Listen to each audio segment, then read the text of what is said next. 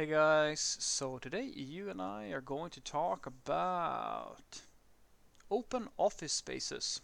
So let's get into it. So the question in question was, Frederick, if stressed, unfocused, and sick sick sick programmers and uh, are less productive, why are open offices so popular in IT? Well, it's a trend, for sure, and I'll just give you from my very narrow perspective on the topic why the mo- like the most common thing that people consider when they use often office of, uh, open offices. Uh, most people who do it are just following that trend, and in many cases they don't really know why. Uh, but the people who usually do know why or claim that they know why give me two reasons.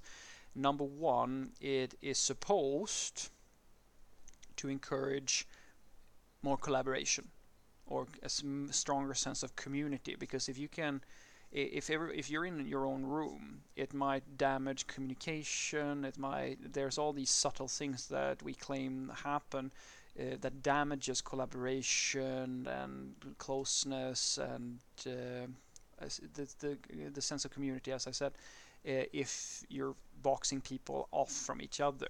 That is the idea at the very least. And to a point, I would agree that there is a sense of a bigger sense of community if people are working in the same spaces and so forth.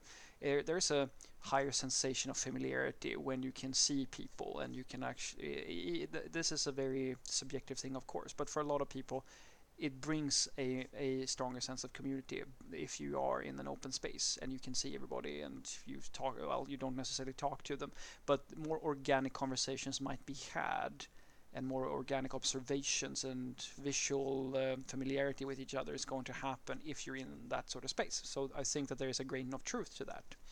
The second thing is that it looks better uh, when you are which this is a very popular thing to do when you're doing business um, ask your salespeople how important their office space is to them. Usually, it's fairly important uh, because there is a there is a lot of uh, subjective stuff that goes on in business and in a lot of your company's profile and the initial reaction that new customers will have and so forth are tied there it's tied into all everything from how the people that they talk to like the first impression that their sale the sales rep is going to uh, to to give uh, and of course the office is a factor in all of this as well.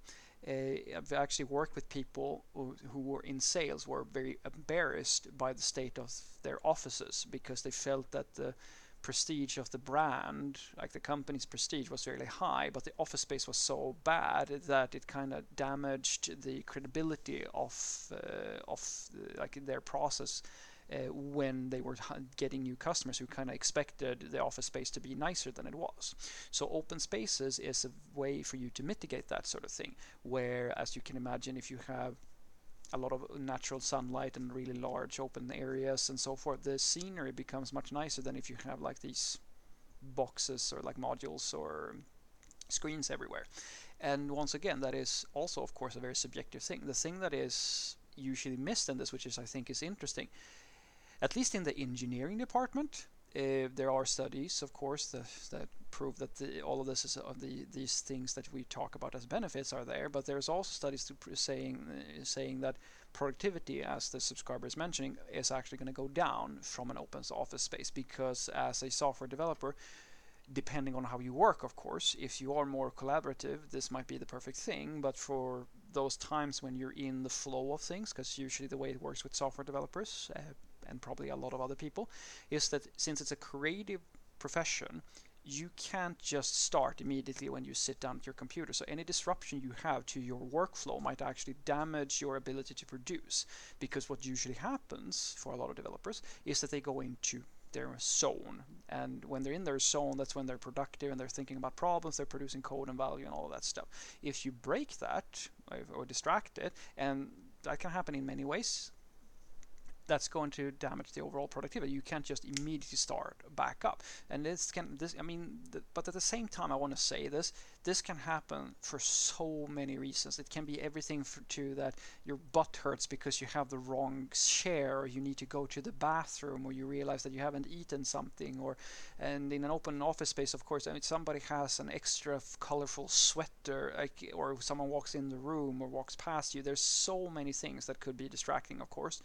And sure, we can make an argument that if you can reduce down that as much as possible, yes, then there is less chance that that's going to happen. But as I said, you have to weigh that against the benefits because it's not just like there are of course consequences to putting people in their own office spaces and like just sh- uh, shielding people off or isolating them from each other. So it's not ju- uh, it's not like this whole office open office thing is just a bad thing. I don't think we can categorize each e- either approach as just good or bad. There are pros and cons depending on what you're trying to achieve.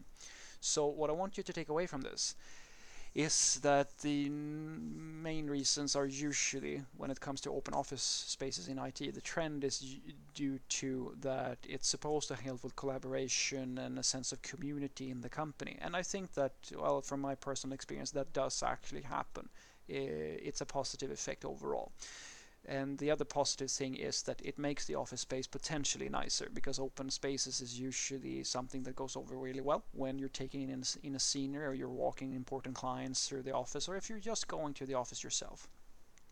The downside is, of course, yes, productivity and things like that, and other factors can can be become a thing. The trend that I see these days, which uh, is probably the norm, is that a lot of people are investing in noise cancelling headphones and so forth, and other methods for creating a virtual don't fuck with me zone. And you can do the same thing if you find yourself in an open office space if you feel that it's distracting. Have a great day.